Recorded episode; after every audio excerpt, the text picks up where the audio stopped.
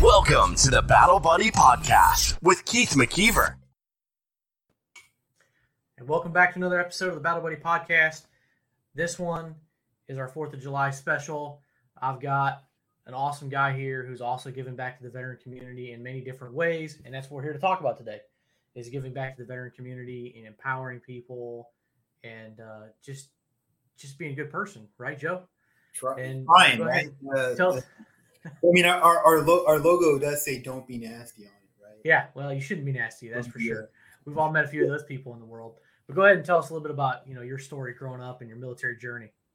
Absolutely. You know, I think uh, uh, just like every other, well, I won't say every. Like, for my journey to to the military was uh, it was one of escape, right? Like uh, south. I, I grew up in the southeast end of Houston, but not to say that there wasn't a lot of love and people didn't care for me because they did. Like there was so many. Like now that I think back and I let go of like false beliefs, right? That about that and not knowing what I didn't know. Um, I never felt a lack of love growing up, but I just didn't have any purpose. I didn't know there was like there was really no direction. Um, so, uh, and, and I think I think the example I always used to get back then was uh, you just try something else. Just just move on. Don't even think about it. Just go to the next thing. And a lot of times I think you got to face some of these things. But anyway, so that that what got me to the military. Like because my whole life was like uh, trying something new, uh, get disappointed, and, and not really looking at why there was a disappointment in it, and then just go, okay, well, screw that. I'm going to do something else. Um, and Lack of focus that- purpose kind of thing. that is how I got into the Marine Corps. Like my plan was to be a Coast Guard rescue swimmer, and uh, just like everything else, like um, I kept trying to go, I kept trying to go, and it just wasn't working out. And I was like, screw that. And then the Marine recruiter was like, "Hey, come over here and talk to me for a minute." You know that rec- that Coast Guard guy, man, he never shows up. Man, I'm here. I'll help you. You know we have rescue swimmers in the Marine Corps. So so then I was like, yeah, man, I'll totally do this. Let's do it. And then I joined the Pool E program in like, uh, man, I want to say it was like early January, but I wasn't going to go until December.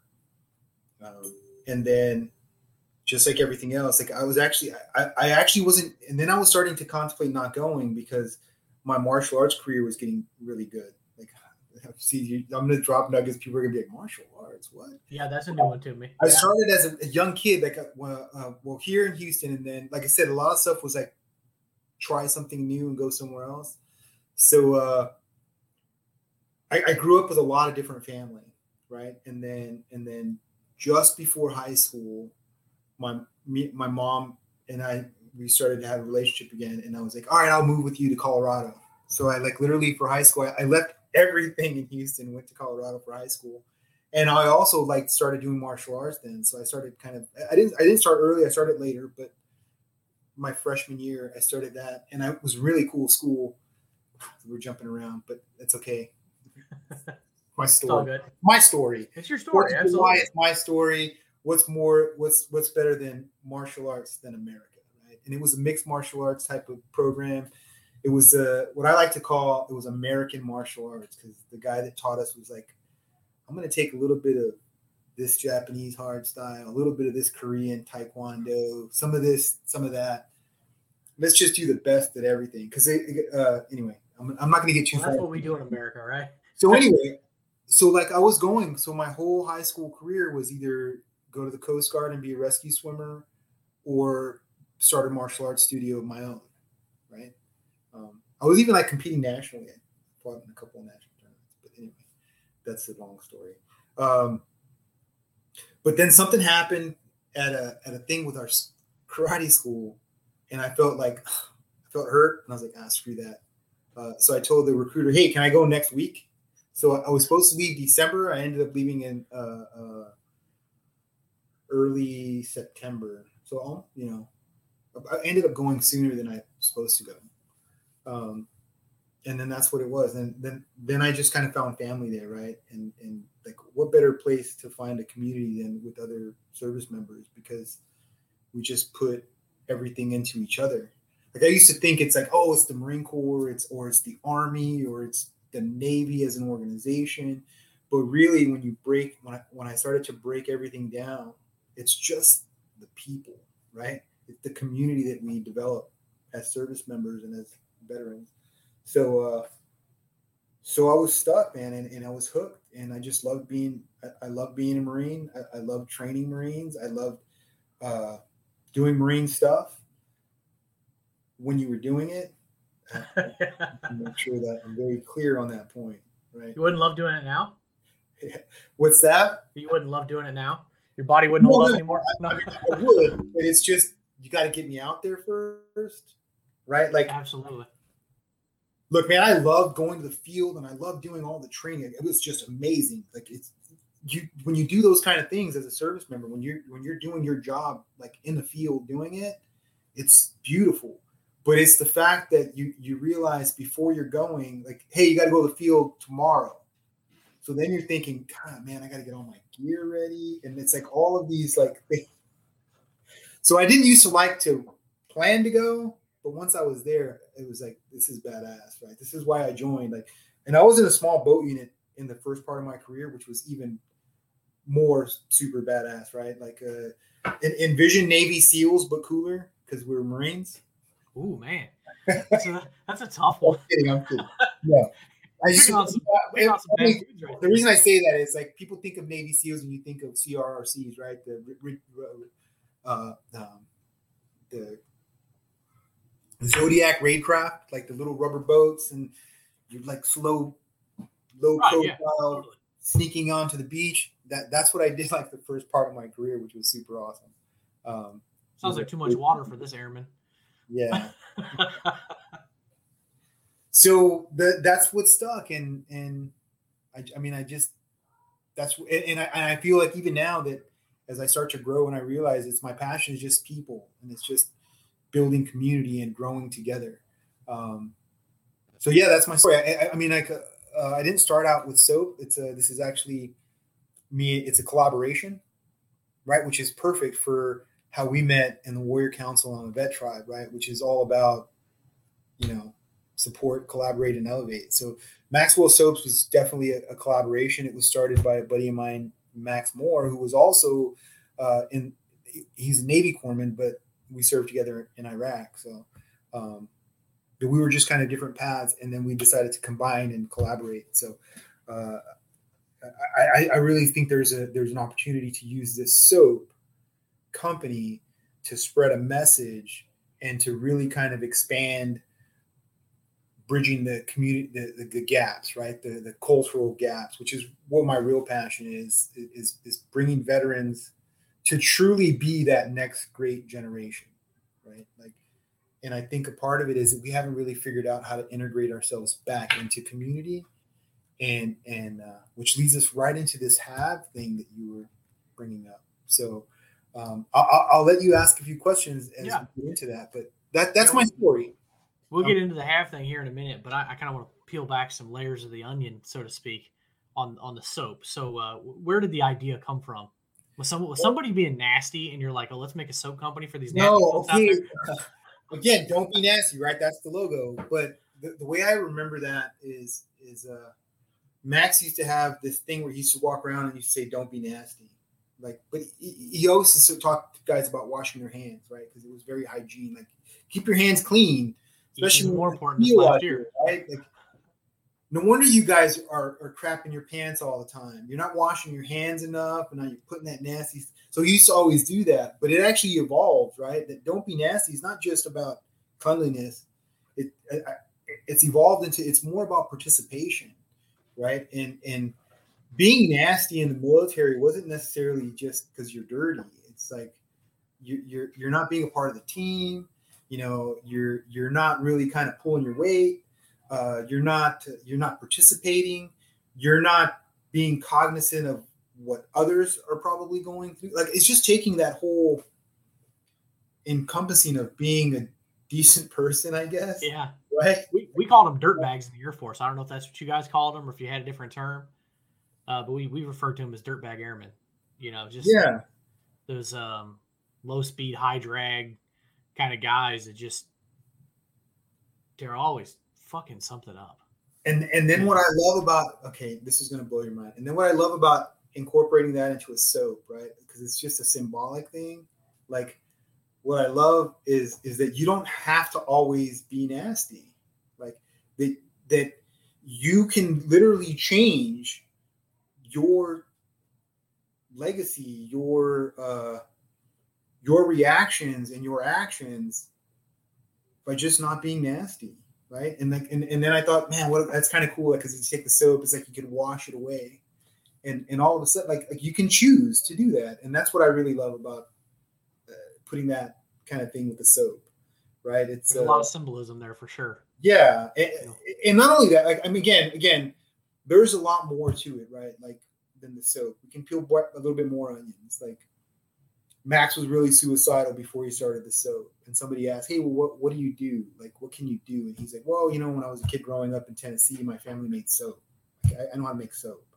Um, so he was actually like he actually initially started making um, cold processed soap. So like literally back all the way like what we do right now is a melt and pour. And the reason we're doing that is just because of of the mission of the company, right? Um, once we start to to to bring on veterans, which is my end goal here, is like a production where it's like a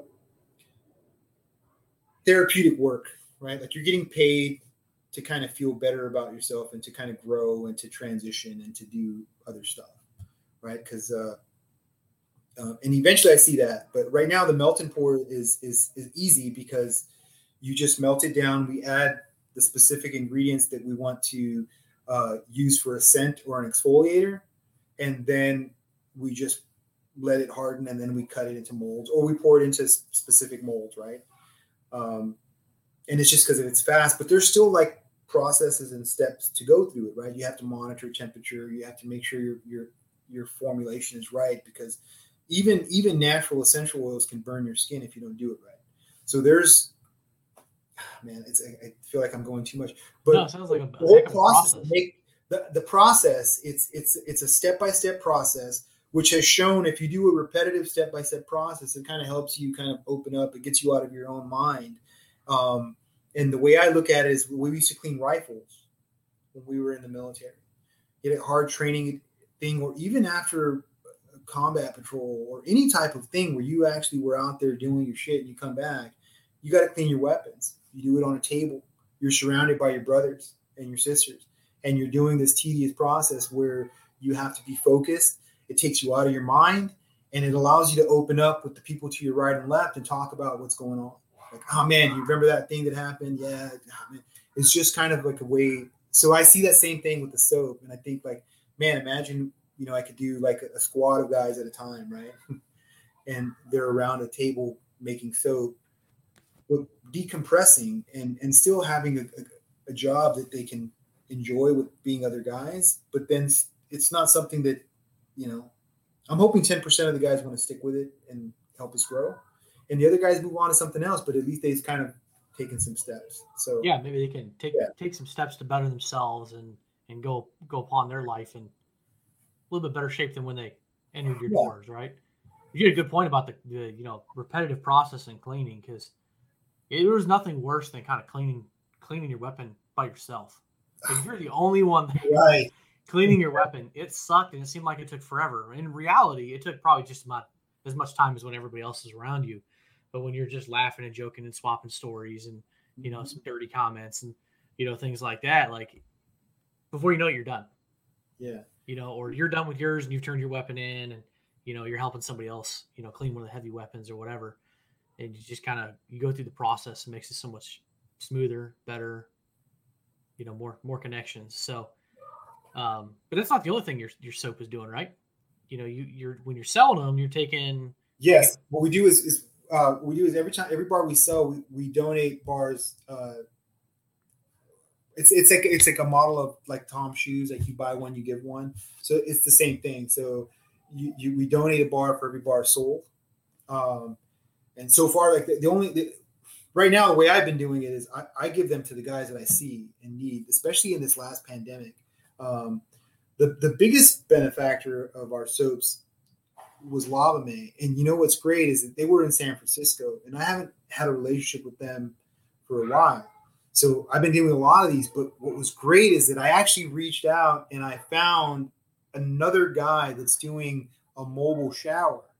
And and um, I reached, I sent them a message. I haven't heard from them, and, and this was like literally like two days ago, and I, because that that's been the next step, right? Is like I, I want to bring a mobile shower to this area and then another area, and I didn't want to. Uh, I didn't want to. I didn't want to spread myself thin by trying to solve something that somebody else is already doing. So, and what's cool about that is they're actually a, a part of Lava Mae again, and so now I actually have a call with some people with Lava Mae again that are local.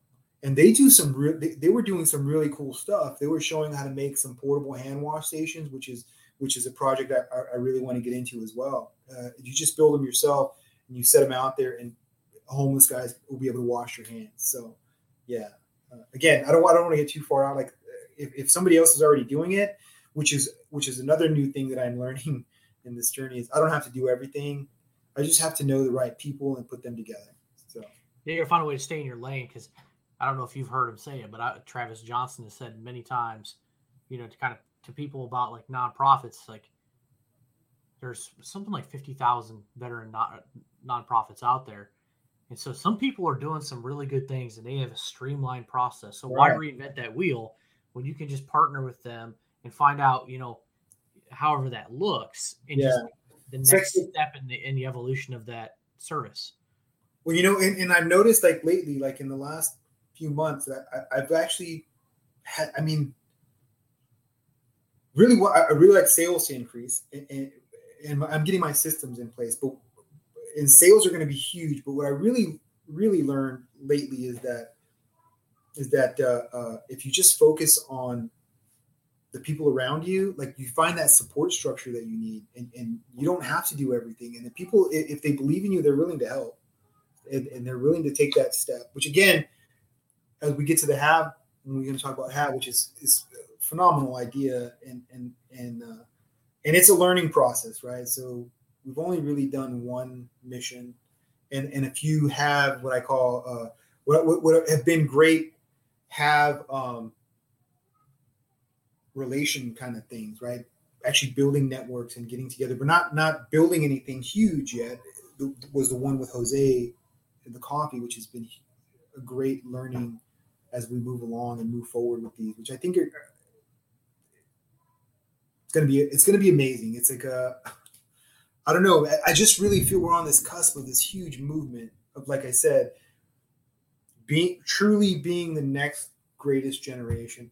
I mean, you know what is insane, and, and we're gonna share this on the Fourth of July, is that this last war, you could have had a father and son fighting in the same exact war. Like it's gone that the, the father could have gone to combat initially and not have kids, and then had kid who is old enough to go back in the same theater of operation. Yeah, it's kind of mind blowing when you think about it. I was I was thinking the other day, it's like we're in 2021, so we could be, without doing all the math in my head, we could be having people separating from the military now who may or may not have deployed, but still mm-hmm. served during global war on terrorism, who were born after 9 uh, 11. I mean, yeah. we're, we're at 20, almost at 20 years here this fall. So you could have somebody maybe with an early separation or a medical discharge or something. So we're right on the cusp of that of that happening, of having a generation of veterans coming out of service who were born after that, who yeah. just did not experience the horror and the tragedy of that day which is kind of mind blowing to think about. It is. It is. Yeah. So to, to think that there's people that young. I've got a nephew that's. I've got a couple of nephews that are you know almost 19 years old, and and just to think that they're they're old enough to be out there you know fighting fighting the war now.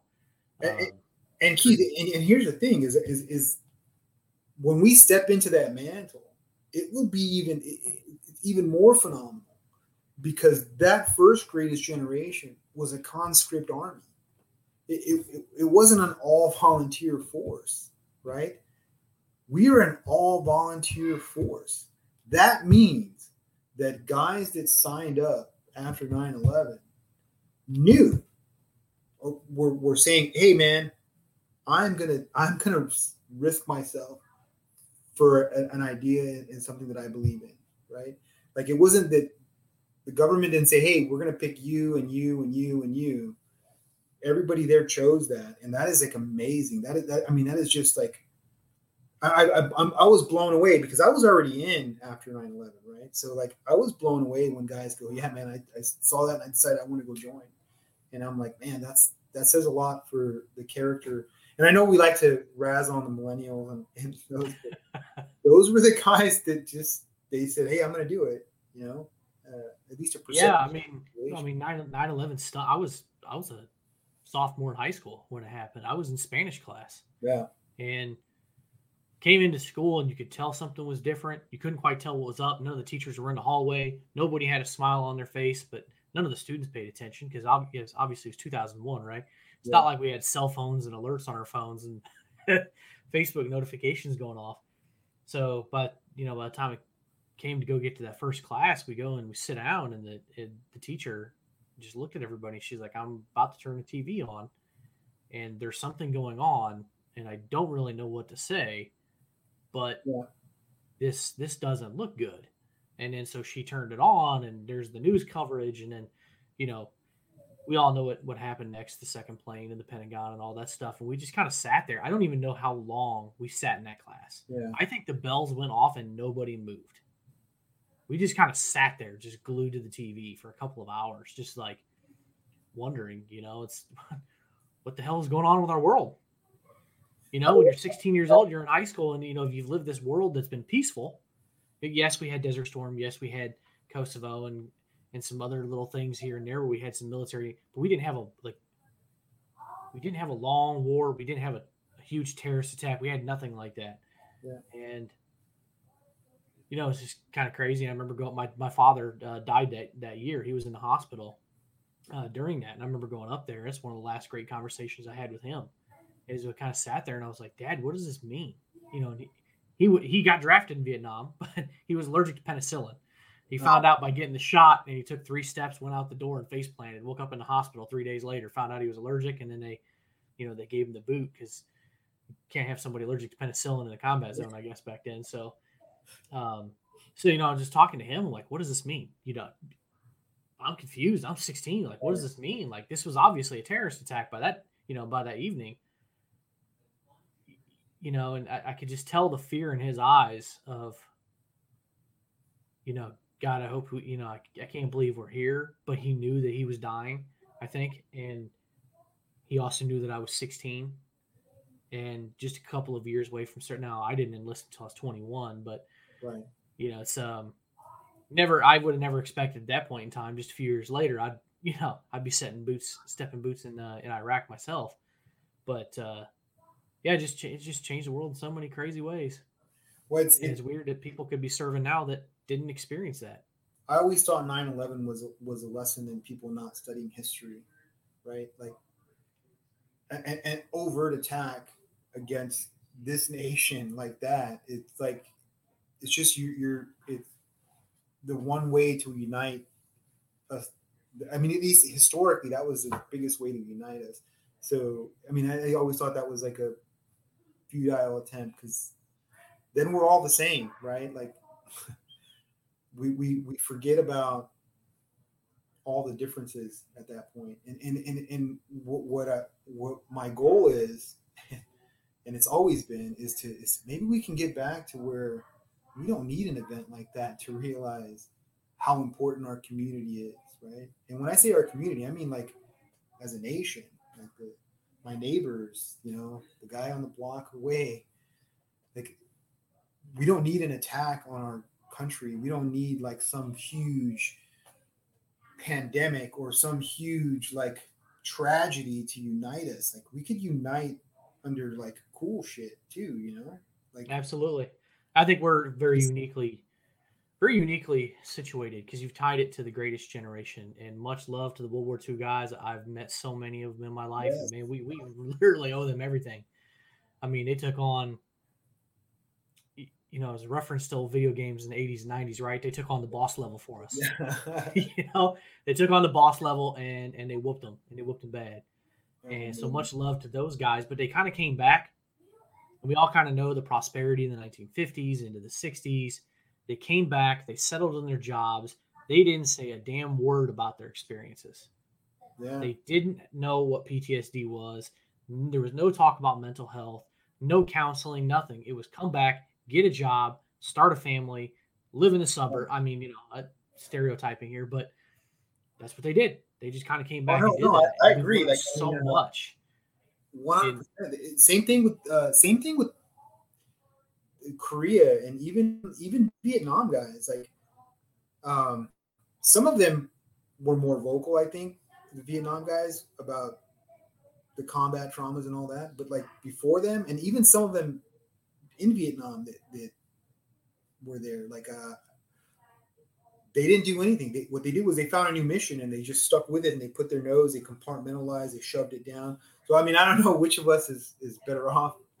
You really gotta think of- It's good uh, and, and- the only reason I say that is because like uh, uh, I used to go to a vet center in Southern California, South Orange County Vet Center, and I was privileged enough to do a OIF Vietnam veteran combined group. Like there was a Vietnam, there was a huge Vietnam uh, following in that vet center, and they had their own group, and they they went in there and they talked. Like one of the team leaders of the vet center was was a was a was an A team guy, Green Beret back in Vietnam, and he was the team leader of that vet center. So he had a Vietnam group, and then they had started an OIF group.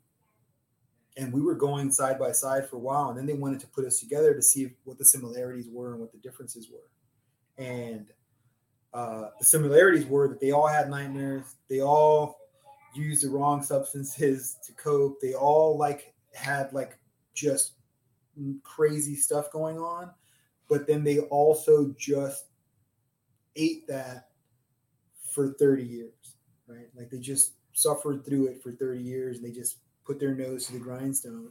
And and then what they were finding was as they retired, that's when they were coming in. Like there were new guys coming into their group all the time, and they were retirement age because there was like idle hands, man. Now I don't have anything to unfocus my mind on and they they uh I remember David Rothenbuehler was a guy's name, and he had a he had a nonprofit that was really helpful to me and Max early on.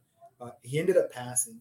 Um, he used to tell us when when I used to feel like shitty about something nonsense that we did in the military, like oh god, it was so hard. He he used to tell us this story that he was up when he was in Vietnam, and they were up near the DMZ zone, and it was hot as shit, and they spraying Agent Orange to kill the foliage, and then it'd grow back like in two days. And he's like, it's so hot. He goes, man, we rub kerosene on our bodies because it'd evaporate faster. We get too hot, we'd be rubbing kerosene. And I was like, man, I'm never gonna complain about an op again because I never had to rub kerosene on my body to keep cool. Yeah, no, there's some Uh, of the things they had to do in, in Vietnam. It's it, I read a lot of books about Vietnam War when I was when I was a kid, and oh, that's that's something else. And and I know a lot of guys that are that are like that. I'm, I'm involved with the Honor Flight program. Uh, been involved for I don't know six years here locally. I've seen a lot of guys cry when we when we bring them home because they finally went with a group of guys to DC. They saw the wall. They had an opportunity to open up the floodgates and let all those emotions out. yeah, 30, 40, 50, well, 50 years now worth of, of emotions. And uh, it changes them. They, they're just drastically changed. I've, I've talked to some women who, you know, said that after that flight, their husband is just a night and day difference, yeah, just totally different. And it's just crazy what one little trip or one little counseling session uh, to kind of better yourself can can do. There's absolutely. a lot of power in that. But Yeah. uh yeah, there's a lot of a lot of things. I mean, lu- luckily we talk about mental health stuff now. You know, that's that's a generational thing. Like, you know, greatest generation. I certainly hope we're never referred to as the greatest generation, um, because those guys really do deserve that tip of the hat. Yeah, Um, but we, we do have opportunities, though. You're de- you're damn right about that. We have opportunities to face the things that we faced, to talk about it, to get help, to make mental health in our community more normal, more accepted. Uh, I mean, I didn't seek any counseling myself until last fall. 13 years. Uh, I had a buddy, buddy, battle buddy of mine. Talked to him on the phone, and he's like, "What the hell do you mean you haven't seen any, seen any counseling?" And I said, "No, I haven't." He goes, "Dude, you should have done that 13 years ago." I don't know why you didn't. And I said, "Well, you know, the whole stigma around going to mental health. Mental health's going to take your weapons, and then once your weapons are gone in the military, your career's over." You There's know, an awful. I mean, and it, look, I, I don't fault them. I don't fault the military for how they do things. They do things for a reason, right? you got to have your mind set on the mission. you Yeah. know, and, and you can't It's take not- it off. There's a, it's a mission, and, and that's it's fine. I think as long as we recognize that, and, and, and I think in the end, one of the biggest I think services that I think we could do to guys that want to go into the service is to teach them to to uh, to uh, how I, can- I always get this word. Okay, it's always on the tip of my tongue. They need to advocate for themselves more, right? Like, yeah, hey man, I got that. I'm mission first too, but I do need to go to sick call because if you want me fully operational, then I need to make sure I'm okay. Uh, and, and and I think the military they're not gonna they're not gonna they're gonna go yeah everybody go to sick call. You gotta you gotta advocate. Yeah. I think that's one of the things we need to do, especially Yeah. We all we, again another thing because you're no matter how long you're in, you get into the, the, the mindset that we're replaceable because we switch units and you just fit right in, which is not it's it's not that they don't care about you, but it's just that's the nature of the beast, right? Like you go from one unit and you just fit right in. When you go, they fit somebody else in. Yeah, you don't have time to sit there and think about that person that's not there anymore. yeah, I mean, you got social media and stuff. You know, you're you're friends with them, but you have to get to know the new guy Mhm. because your life depends on the new guy. exactly. His life depends on you. You gotta you gotta build that. You don't have time to to stop and smell the roses or whatever analogy you can come up with. Um, and I think that make you know that doesn't help us as veterans sometimes too. We got get stuck in our own head and we bury ourselves in work, and it's just okay. So what? On to the next thing. Um, you know, sometimes we don't take that time to just kind of decompress a little bit, stop and enjoy the journey. You know, whatever whatever the case may be, but we got to start better doing I know. do a little bit more of that sometimes. But you know, sometimes there's some um, there's a way you can do that and still be around your battle buddies too. Like you mentioned earlier, the have missions. Yes. So that's um for you know for for people who have may not have heard about it. I I know I've I've talked about Stephen I mean, Lane here really, on my before you get podcast. to the have mission, you have to talk. You, you, you also have to talk about the the, the Stephen Lane Yeah. book, right? Unleash Your Humble Alpha, because that's what and the have was just is just a, an offshoot of that. So as I, as I'm going on these journeys, right, I'm, I'm actually I'm, I'm doing multiple things. Like I'm learning all these new ways to kind of reset and focus and stay on track. And and and Stephen Lane's book is almost like a guide. It's not a how to, but it's like a it's a it's a more what you can be right if you really kind of take the lessons and you apply them.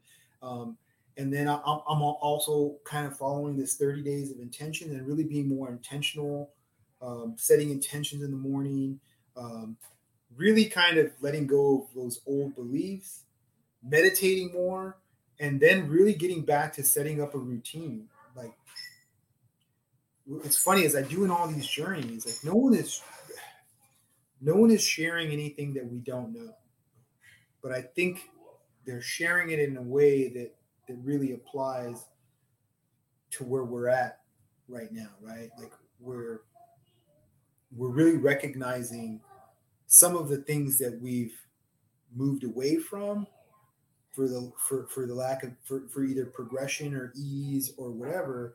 And then and then it's been rebranded so that people don't so that there's like a, a change. Like community building is awesome right? Like man back in the w- when we were a prosperous nation man it was not frowned upon for people to pull together and build something together right? For the common community right? Like Absolutely. raisings all the time Yeah, exactly. Neighbors would show up, somebody would bring food, and you'd all elevate each other, right? Hey, th- hey, these are some lessons learned from when I built my barn, and here's some ways to do like, or or just like community itself was always there, And like as I'm on this journey and I'm learning these things, right? I'm hearing all these people talk, and it's all coming back to that one thing. It's about community, right? Uh, my buddy Tommy Chase, who also has a podcast, and Keith, you should hit him up so that you can be on his podcast. Okay. It's it's a uh, um, after the battle campfire, and what he talks about is how after battles or after whatever, these warriors used to come back to the campfire and they used to sit and they used to talk about the battle. It's like I said when we used to clean our weapons, right? We used to be out in the field. You come back and you develop community and you share these things, and it helped you decompress. It helped you reconnect. It helped you to let go of those things so that they didn't, they weren't compartmentalized and shoved down. Um, same thing, like it was so like a uh, so so let's talk about this hat. It was a humble alpha veteran empowerment. Like I said, it was it's an offshoot of the book that Stephen and Lane uh, Stephen and Lane wrote. Um, if you don't know Stephen Lane, uh, Stephen coon and Lane uh, they wrote this really great book. Um, they were in Peru. They were uh, uh, doing some meditation and and and, uh, consuming some plant medicine that really kind of really been helpful in so many ways, and it allowed them to receive kind of this great message of how to share what a humble alpha was to begin with, um, which which really it's just it comes back for me. It's like just being a decent human being, right? It's it's not being nasty. It's yeah. Not being the dirtbag airman, right? Being a humble, the best person you can be. Be yes. genuine. It's it's a great book. I, I, I don't have a physical copy, but I I have the audio um, version of it. I actually have. I've shared it with my wife. I've shared it with my son. It's just it, it's number one on my reading list on my Battle Buddy podcast website. Um, well, I, I, I, actually have a, have an intention on my clubhouse. Like if, if you because I do clubhouse now, which I'm, I'm connecting because what I'm finding is that I'm really kind of in, in uh, to steal another guy's term uh, when he's talking about community is like there's different roles in the community. I actually I feel like I'm like an expansionist and, and like a pollinator of communities, right? Like I like to go out and find other communities to see what are the similarities. Like what are they what are they sharing that we can all bring together? And now like what it, what ends up happening is in my head it's like it's like a hybrid community now, right? Like cuz now and that's been my goal is to really bridge this cultural gap between the veteran community and civilians. But what I'm learning is that as I listen to civilians talk, as I kind of embed myself, right? I feel I feel like I'm on a het team, right? uh, I'm doing reconnaissance or something. Um, it's a good way of looking at it. Is what I'm learning is like, man, their passions are like our passion, right? Like, I know, I know, we hear that they're so different and all that, but I think that's just kind of like the outside. But when you really listen to the people talk, you know, when they talk about building community and, and sharing and, and a common purpose and, and higher purpose. And like, it's just like, man, that sounds just like my veteran brothers talking, right? Like bringing people together, having a higher purpose, uh, uh, living transparent, like being, having the honor, courage, and commitment, right? Like the, this whole mantra of things that we don't think that they believe in.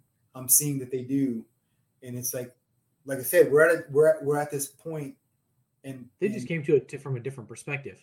Yeah, they just they just came to it through different environments, different experiences.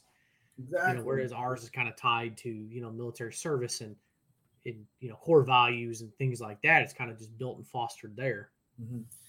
So as they went back to where they actually got the download for the book, and they went through another ceremony they real they, this humble alpha veteran empowerment or have kind of came up and they shared this beautiful video about what they saw as as like a like a way for veterans to empower each other and and and then and and really uplift right? Like really kind of be a part of there where there's like investment to, to help each other where there's like resources where there is like a, an, a a place that you can go to that got no ulterior motive other than to elevate you right? And then i and then And I was, like, man, this is beautiful. It just sounds just like it, was like they were talking on things that I thought of like 20 years ago. All right, I, I, that's not well, actually 20 years is too long. When did I get out? Uh, 2012. So almost 20 years, 10 years, almost 10 years ago. 10, yeah, yeah, right. So uh, I was like, man, they're talking right at me. And then I just happened to get on a call with uh, with one of the other guys in the tribe, and I said, man, did you did you see? I was just sharing it. they had seen Stephen and Lane's video. He's like, no. He's like, I'm trying to get. He's like, no, I was just thinking of. Uh, I got my containers and I, and I want to get my my coffee shop up. And it and like boom, this light hit me. I just heard what they were talking about, and I thought, what about a great physical manifestation of that idea? Support, collaborate, elevate. The humble alpha veteran empowerment. Everything that they had talked that they sent in that video, I was like, wow, we could like physically manifest this now. And I just took that that action, like that imperfect action, and said, Jose, let's do this, man. Why don't we get a group of guys? We're gonna come over there and we're gonna help you build this thing, and we're gonna we're gonna get it done for you. Like let's get the walls up, let's get the power in it. Um, obviously, it was a huge undertaking in such a short, imperfect action of time. Hey, but you made progress. So many amazing lessons learned, right?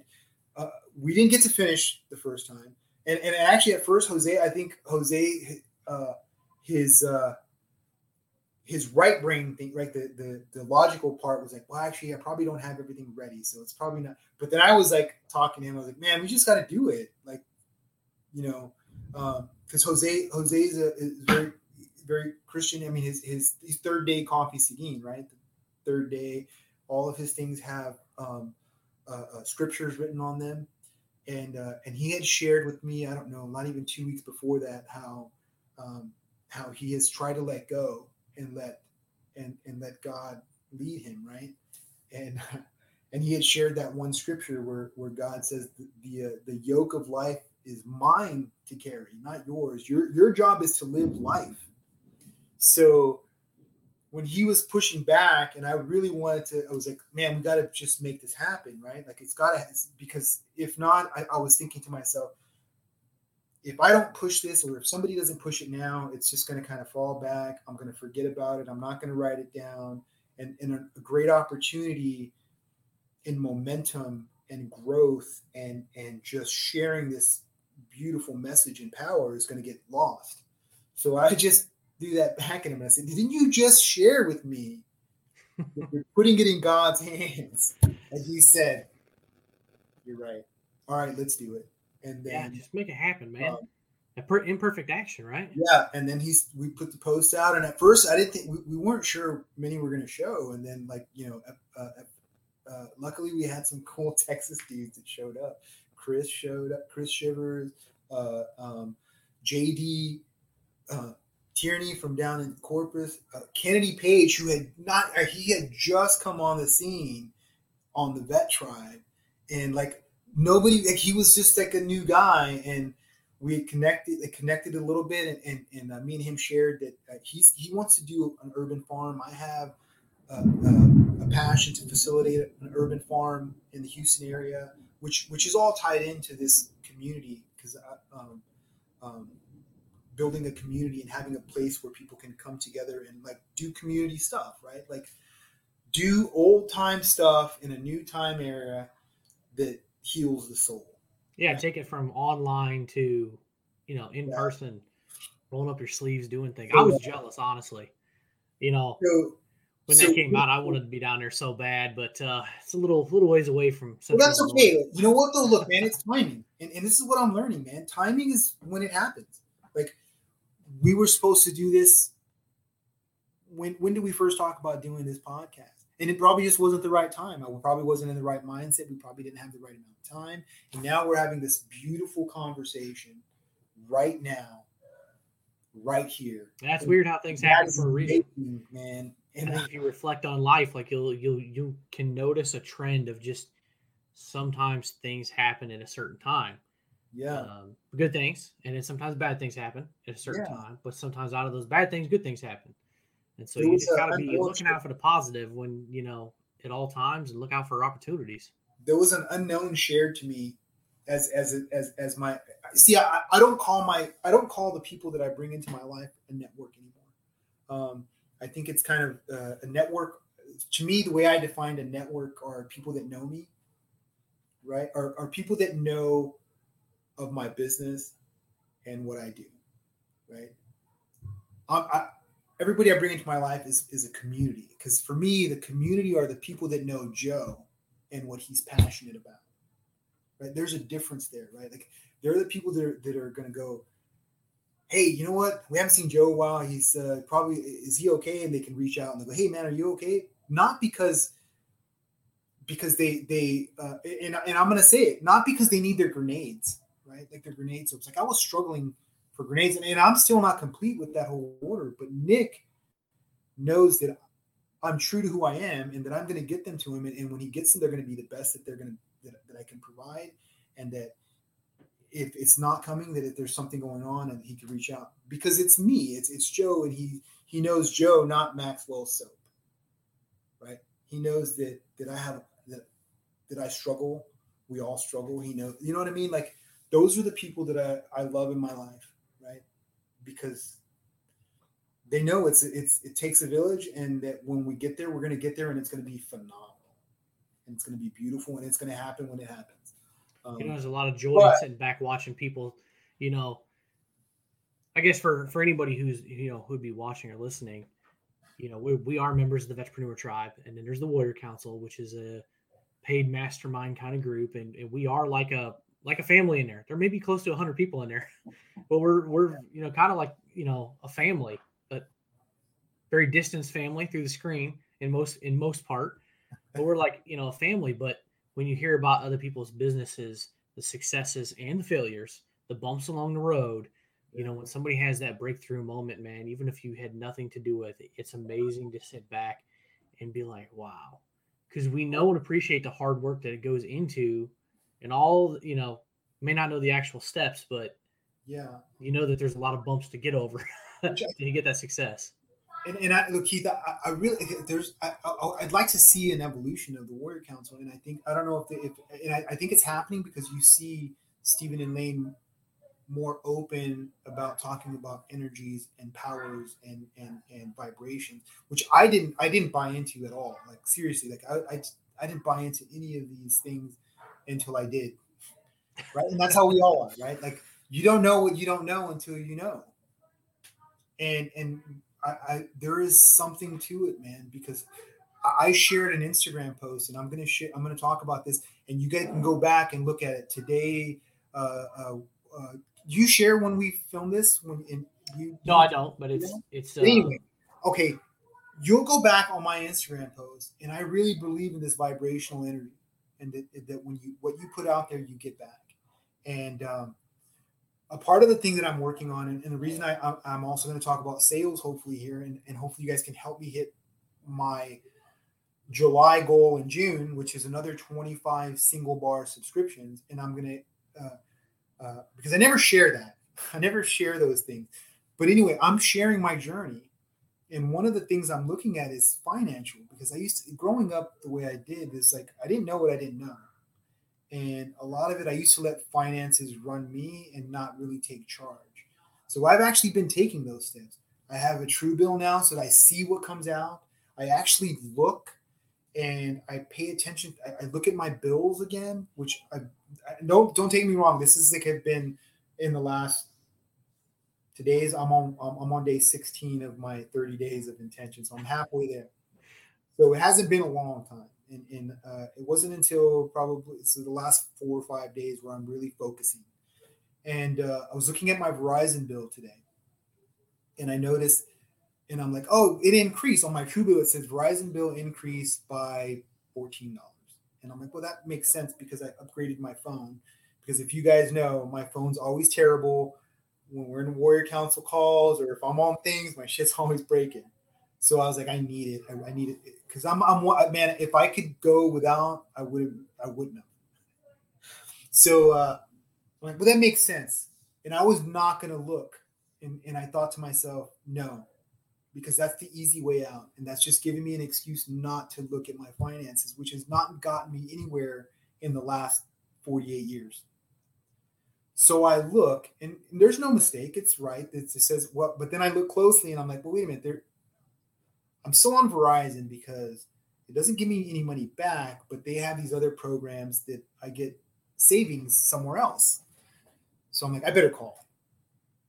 Long story short, I share with the guy on there what I'm doing and why I'm calling and that I'm on this kind of journey and I have, you know, that I'm really growing and I'm taking charge.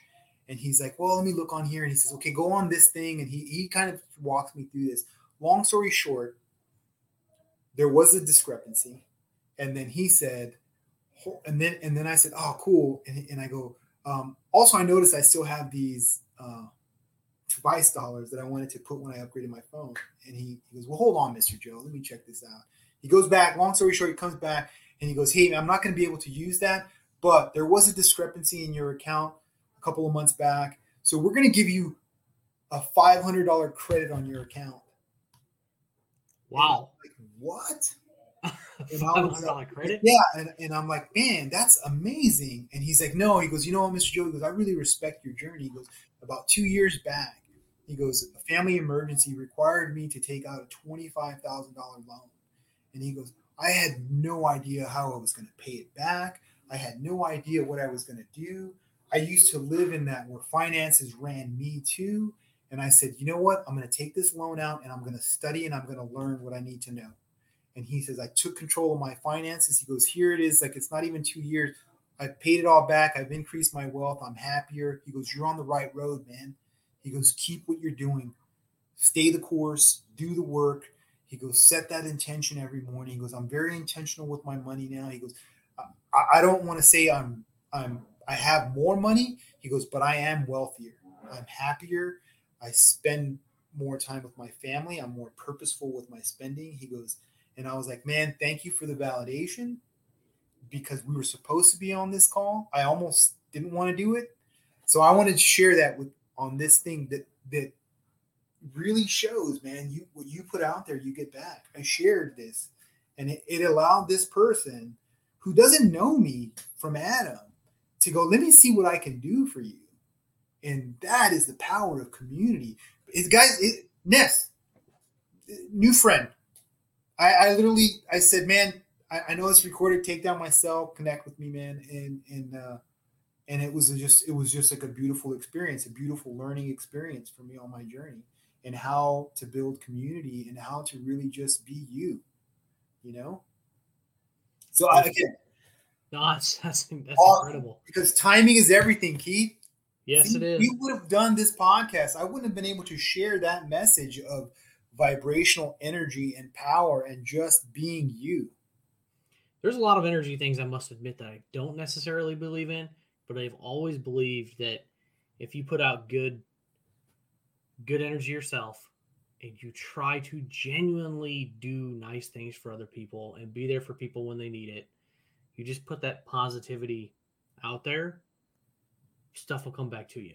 Yeah. You know, in in who knows what way, what shape, when, but those kind of good things just kind of have a way of coming around. It's a just a totally different mentality of being around things. You know, it's just just like you know what your uh trying to remember the the actual term, but in, in terms of net wealth, like it's something about who you hang out with or something like that's tied to your net worth, something yeah. along those lines. Like you got to hang out with the right people with the right mentality. And I can oh, tell you, since joining the Warrior Council last fall, like I, I feel like I am every week I'm with a group of people who are trying and doing every single week to grow personally, professionally, whatever.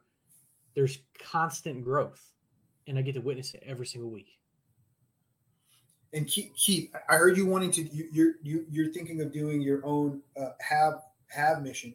I got to tell you, look, um, the value and the value in the physical and getting in, in in the proximity physical proximity of of that shared like how you are right like the what you present that energy that you give and then getting in the proximity of others that have a similar kind of like service first right kind of energy is it, it's like multiplied when you're in that presence and it's just it's it's it's like i mean well you know like if you ever get if now that now that people are actually venturing out more and you're getting to be around people, um, I find that, that that that I lead with that more, right? That that I'm more open, I'm that more friendliness, and that other people are starving for it. So you just feel that in those quick interactions, like man, like the just saying please and thank you and and, and oh, I hope you have a wonderful day. That people light up again, and it's just it's just beautiful to see. So anyway, yeah, you know, I, I was saying my my personal opinion with these have missions. As soon as as soon as I watched that video, and I actually watched it with my family, and I was just like on the edge of my couch, just like, I get it. You know, I had like maybe a week and a half before that had just finished the audiobook. Yes. And so I'm like, this is this is perfect. It makes too much sense. Lane is always, you know, his his go-to thing, it seems to be, is, you know, imperfect action. And it's like yeah. that's almost like the manifestation of what this is. It's be humble, be good person, grateful, all those things, everything that they talk about in their book. But then it's it, it, it throws in the action aspect of it. it, you know, specifically for the veteran community of like, okay, be humble, be a good person, but you know, look for these things. So I was really excited about it. And then when you came up with the first mission, I found myself consciously, I shifted my mindset to be looking specifically for opportunities to have a mission. No, absolutely. That's exactly and like I said, the lessons learned. Like, and I think what what what uh the next plan is is is I really and, and here's the thing is is that uh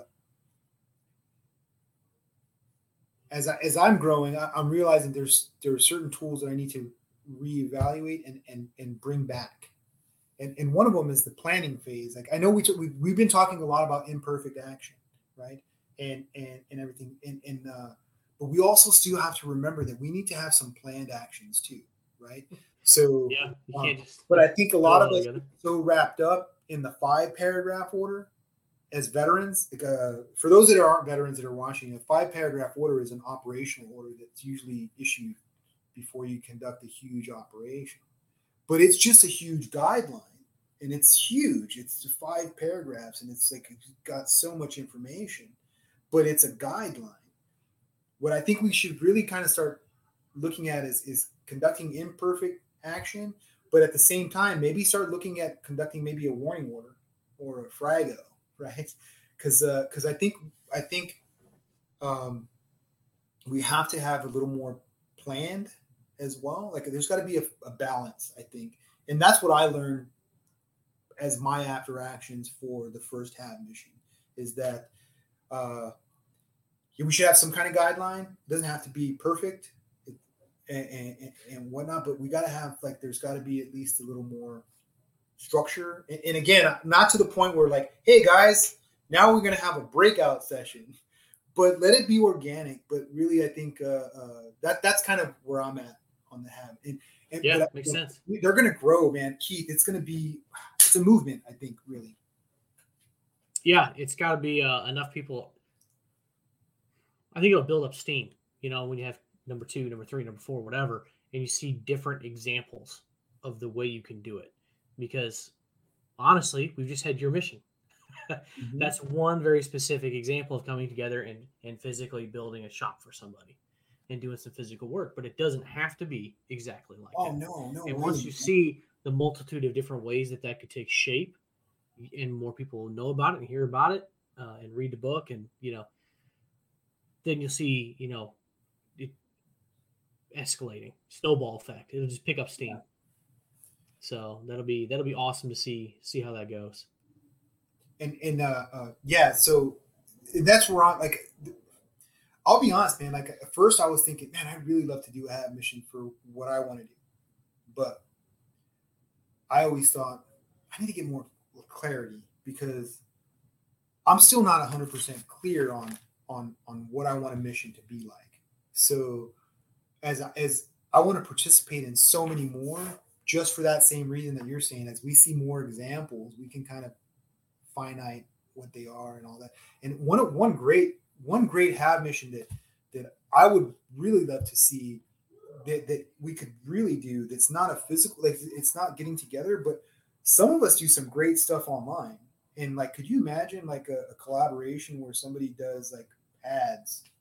We do, we're gonna all get together and we're gonna we're gonna get together we're going to do ads and, and all the ads generate all the revenue from from this have ad mission will go to a physical have mission. You know what I mean? Like it, it, and it elevates other people. I mean, it's just like again, I, I have a million of them, and it's just Yeah. down right. You know, maybe that's just what the point do. where I, I have so many together. that can become shiny objects, and I got to be careful. Yeah, no, that's what we should, you know, do something on Zoom and, in invite everybody from the council in there and just talk about things, throw out ideas, jot them down. You know, do bring a little brainstorming, Yeah, get some ideas, and and and uh, hopefully other people can kind of have that spark like I did of of being you know loving the idea to constantly looking for that opportunity. Because then you're going to Just a see it. Reminder, it's just come on in. excuse me. I no, don't- it's all good. I always have a reminder. That's uh that's actually that's a that's a 30 minute reminder to pick up my daughter from school. I need I need that 30 minutes. I unplug it because uh, it's gonna go off like every five minutes because I tend to forget to pick up my daughter. He's too young to see this, so that's okay. That's- my wife and also in my defense, my wife works at school with her, so she usually just goes and sits in my wife's office. Yeah, well, that's good for her then. Yeah. Then what do you need to? Yeah. Yeah. She should just sit there and do her homework every day, right? That's what she Oh. does. She goes one, and you know, here's the funny thing though. I mean, I know we're on a tangent, but if I go there, if I get there early, she's mad because she didn't get to do her homework before she came home. You know, sometimes you can't win as a parent. you just can't. But uh man, this, is, this has been a great conversation, you know, about the have missions and just empowering people. And I, I guess I'll just leave it at that. You know, at this. No, for Keith, veterans. can I share a little bit more about, oh, yeah, about the evolution of, of, of, of Yeah. for me, the evolution of the have missions, right? Is or, or um, and the reason I liked Jose for me as the first one is because Jose had a physical location, and for me, I, I would really like to see when we do physical location have missions that we start to incorporate a a uh, uh, like a have resource center in those places that are not just for veterans, but wh- where, where a veteran can invite civilian business owners or civilian entrepreneurs in and bridge that gap, right? Because that is in, in the what it, as I as I realize my superpower and my passion, it's it's it's really is to bridge that cultural divide between our veteran community and our veteran culture. I'm gonna say culture. It's not. We actually have a. I think it's totally different culture too. Our veteran culture and community with the civilian culture and community, right? That that's always been my thing. So I would, as as these have missions grow and and maybe develop into have centers, right? Because because because uh, my intention, long term intention, is a series of uh, veteran transitional work programs as a small urban farm and dog training center that have a soaps, soap shop and other workshops in there to do artisan work and sell products, right? But that also are a place for community to meet because um, I got I got the idea when I was working on my initial transitional work program, just using the dog training center uh, and I didn't have an urban farm. I was just wanting to use dogs because dogs are are good. Um, they're they're good uh, uh, diffusing mechanisms, right? They they take off the pressure of people meeting because then there's a common denominator. If somebody comes up to Keith because they like Keith's pit bull, they're gonna go, "Hey Keith, is that a pit bull?" And you're gonna be like, "Well, yeah, you know." We don't call them pit bulls in this city because there's a you know you, you just it's a it's a way to strike a conversation with them saying them coming up to you and going hi my name is Joe and what is your name? And and that where veterans kind of we tend to be like standoffish a little bit especially if if, if you had a long service and especially if you've had some combat service right? It's like um well shoot i just used to think of how i used to think all the time right? Uh, be polite be professional but have a plan to kill everybody i meet that's kind of a weird kind of standoffish way to meet new people Yeah. You know, it's kind of funny you, you talk about this wall because I was literally in Clubhouse last night and, and I was in a room about real estate. It was it was all fellow realtors across the country, probably 12, 15 people in there. And so they noticed I was a vet and they called me up there. And um, I don't know what kind of prompted the, the question, but a couple of the ladies that were in there started asking some questions about, you know, how should you address a veteran? Should you say thank you for your service? And uh, certain things. And, and I actually applauded them after a great conversation for Yeah. having the guts to kind of ask the question because yeah, I, I share my opinion that sometimes it, it kind of feels good to be thanked for your service, but you know, you didn't do it for the thanks. I Yeah. mean, everybody had their own different reasons, but I was like, real short, but you know, my answer was like, you can add more to it to give it Yeah. more context. You can say something to the effect, like for a Vietnam veteran, hey, welcome home. You know, I appreciate your service. You know, all those years ago, doing everything that you did. You know, and glad you're here with us. Or for, Oh, man. for other people, you can say, you know, I, I really appreciate your willingness to stand up for our country. You know, and all the blood, sweat, and tears that you know that it took for you to serve, and and you know greatly appreciate, or I don't know, something like that, right? Like you can kind of put your own little twist on it, and it comes out more, so much more genuine and caring instead of this, hey, thank you for your service. You know what, Keith, man, this is also this last piece of our conversation really shows how how alike all of us are, right? Like, um, and it also it, it also like I, I- love that they ask you that, right? Be- and thinking that that your answer is going to be the same answer that every veteran.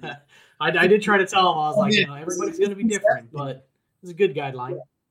It's I love that it's the misconception that because we are service members that we are all alike.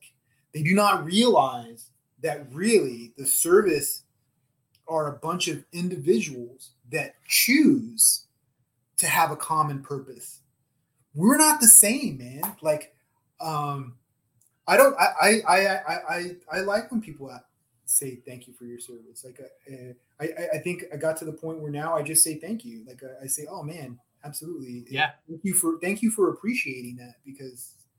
It doesn't bother me either, but I know some people it bothers. And then they had a follow up question some about people Memorial. Day. That's okay. And then they're like, should we should we thank veterans on Memorial Day? And I'm like, well, that's kind of a loaded question. That's it. You know, like some people lost buddies in combat and they're going to take great offense to it. But some people it's just gonna roll right off their back. Like Yeah. for me, okay, you know, I understand maybe you maybe they don't understand it all as a civilian. Um What I, you know? how are they supposed to? You know, how are they supposed you, to identify with our culture? you, are an? NCO, right? Were you you were an Yes. NCO? Yeah. So I mean, yeah, I think I think I think the the higher up in rank and the more that you were in charge of training and and, and training other other people. I, I used to, yeah, I, I can see guys get offended, but I think what we need to realize is that let's use it as a training tool. That's a training experience. You know what? Hey, I appreciate that, but Memorial Day is is is a remembrance of all those that lost their lives Yeah. you can thank me on Veterans Day, and then and then you know also there's another thing that's called uh, Armed Forces Day. That's when you actually can thank those guys that are still in service. Like I used to, I I, I love the opportunity to teach people. I think it's a great opportunity too for some people if they're obviously willing to do so. Like you said, education moment. If they did lose somebody, yeah, that's Or- hard. or You could use Hard. it as, as an opportunity to talk about veteran suicide. Just use it as an opportunity. Yeah, that's that's man, that's great. That is a great nugget right there. Um, because I think the intention is good. From ninety nine percent of people, the intention is good. They just don't know what to say. It's just like if you have a friend who lost a loved one, right? You know, I'm sorry for your loss. Does you are sorry for their loss, but it just kind of feels a little weird and kind of empty saying it sometimes. yeah, And so sometimes it's just really hard to find the right words. I, I hear you.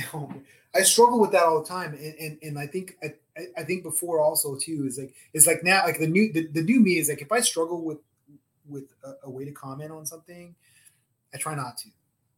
Right? Like if I can't get the right words, it's just I don't want to be disingenuous or, or, or I don't want to I don't want to say anything. I- I'll wait like uh maybe I'll wait until I can kind of just vocalize it. I don't know. It's just Yeah, sometimes. Well, sometimes through Yeah, text, you know things can get mis- misinterpreted really easy.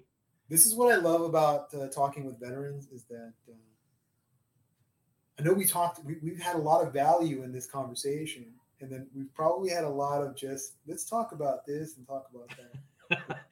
Hey, I told you we were just gonna just just kind of wing it. Uh, you know, we were just gonna talk about you know the have missions and then you know really just empowering. You know what what you're trying to do with your soaps.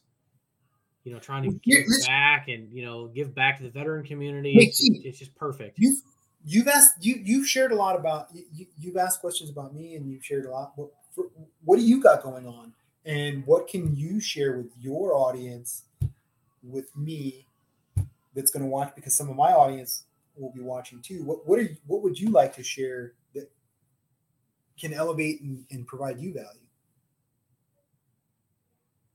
Oh, that's a good one. Uh, well, my my day job business is in real estate, uh, residential real estate sales, Central Illinois. I work in the Peoria area, um, so it's very very hyper hyper local type business. But I, I always tell people I have two two passions. One is talking about real estate, and the other one is talking about veterans issues. Sometimes they overlap, but uh, yeah, really, you know, it's um, that's yeah, that's really my two passions. I mean, that's my day job, and then doing this podcast, this is just kind of my, you know, just as of the recording of this, who knows, things could change. But I mean, I have zero sponsors for the show. You know, it's like everything I do is just to give back Yeah, because I just feel like that's that's something that we need to do as a community of veterans is we need to find a way to give back. And I loved podcasts, so I was like, why not? I'll grab a microphone, fig- figure this out. I've had a lot of mentors along the way here that have taught me a little bit here and a little bit there to try and figure things out. But you know, between this and my website, trying to have resources, I'm just trying to be one person uh, sharing some information because I just don't know when one episode is going to hit somebody and they're going to. Well, you were talking about finances earlier. Is it hit somebody and be like, you know what? I need to get my finances under control. I need to look at it from a different perspective, Yeah. and then they can take the actionable steps to go out there and make it happen. You know, or take a needle out of their arm, take the you know put the gun down, I, you know whatever it is. Yeah. you know, absolutely, man. You know what's funny is, that, uh, is is my wife was doing this uh, 75 hard challenge, and then and and she completed it. They killed it, and then she did then she did also the phase one challenge, which was another 30 days. Uh, and now after that 30 after that one, you got to wait like 30 days. So she's like halfway through the waiting period, and she's gonna like finish this whole what's called the Live Hard challenge. And some guy out there, and um, she just like crushed it. She just kept kept pushing at it and and and and did it. And that's taking those steps, right? It was beautiful to watch. And and uh, uh, so yeah, I, I totally get what you're saying, man. Like really kind of finding your passion and finding what drives you is is important. Yep, and it's uh, you know it's, it's going to hit everybody at a different point. Um, you know, I've I've told people before, shoot, I don't think I figured out life until I was thirty. You know, I'd been out of the military for a couple of years by that point in time. You know, you just kind of start figuring out adulthood and life and direction and where Yeah. you're going to go. And uh, I really had no clue till I was about thirty.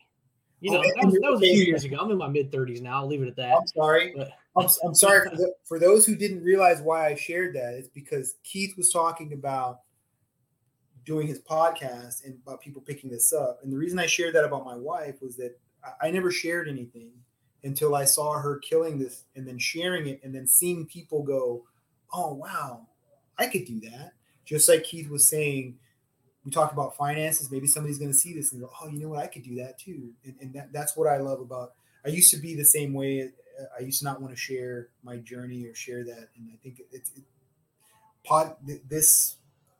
I've avoided podcasts for a while because of that. I, I feel like, ah, do I really need to share? Is it bragging? But then, but then as I see people get inspired, um, and then and then I feel like, well, well, then maybe I have a responsibility to share, right? Like, Yeah, because there's other people. Or I mean, you're you're at a certain point in your career, um, over the over the timeline of of your whole life. uh, You know, who knows where that time where you're at, but there's other people that are behind you. There's people that are ahead of you, and when it comes to podcasts and sharing your story, um, I don't know what next year brings. Maybe I have you on next year, or maybe you're on somebody else's podcast next year, and then you look back and you're like, "Wow, man, I've grown so much since that point."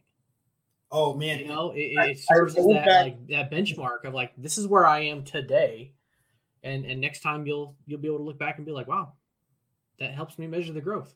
So I went I went back and looked at a podcast I did with uh, with um, Tommy Chase like a long time ago, like his first one, and I I, I don't it, I was kind of like a trial guest. I was like number two, and I watched and I was like, oh man, I I wonder if I've evolved since then. I think I have. I think everybody does. I can tell you, I do after every episode, is I go you know go back and um, figure out. Oh, excuse me, keep you know, what works better. Sorry, son.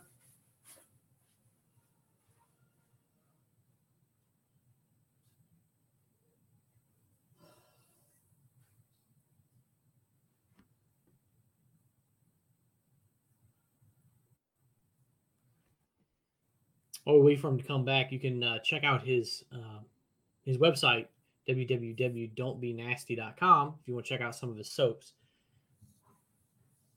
There's some pretty awesome soaps and a handful of different flavors. I'll try and get him to tell us what flavors he's actually got out there right now because they're all kind of small batch, kind of custom made. Sorry about that. Yeah, no, I was just giving you a plug for your website there, man. I, said I would let you uh, let you kind of let it, let us know what you're what you're actually making right now for your soap. Which what you got out there right now? What flavors? Oh, right now, like an orange sage or something. Right now, orange, yeah, orange sage, pink grapefruit, eucalyptus mint, and by the end of the, hopefully by middle of the month, I'll have uh, a lavender, uh, lavender hemp java. I'm calling it, uh, which is just going to be a lavender essential oil. It's going to be a hemp base, and uh, I'm going to put um, coffee grounds for the exfoliator. So it, it should that's be kind interesting. of cool. ah, It- that's cool. yeah. I'll pick up one of those. that it, it might evolve because I, got- I got to mix in the coffee. I've, I've done a couple of them, and I, I, I used. Now I have to try it again with uh, actual spent coffee grounds. Like the first two I did, I, I, I don't think I brewed the coffee long enough. That's And it- part of the journey, man. Oh, Trial and error.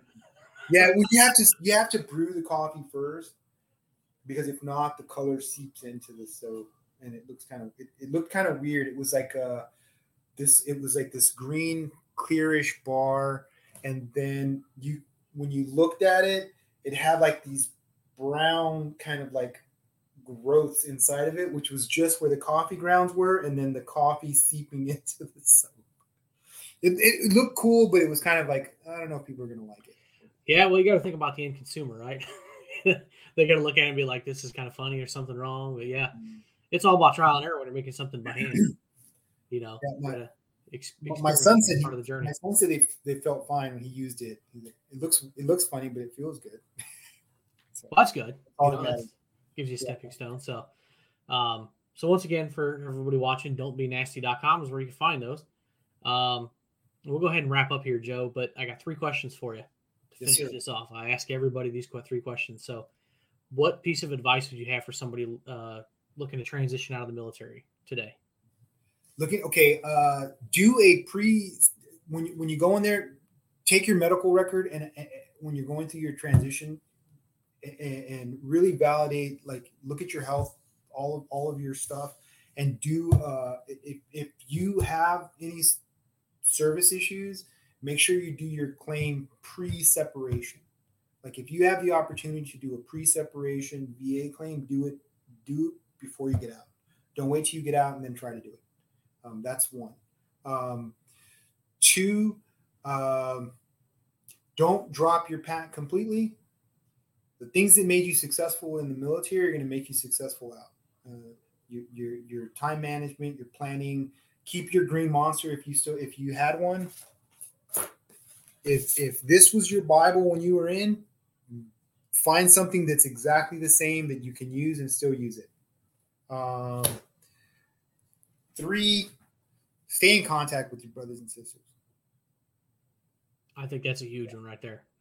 Contact and, and connections. Contact it doesn't have to. You don't have to have long conversations. Set up an SOP that says, "Hey, man, it, uh, if you call me, I'll at least answer and say, hey, I'm either busy or I'm doing something."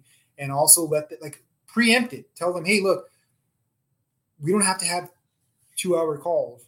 If you call, if I call and you want to talk, we can talk for like just let's do a time limit. Hey, you know what? I, I got five minutes."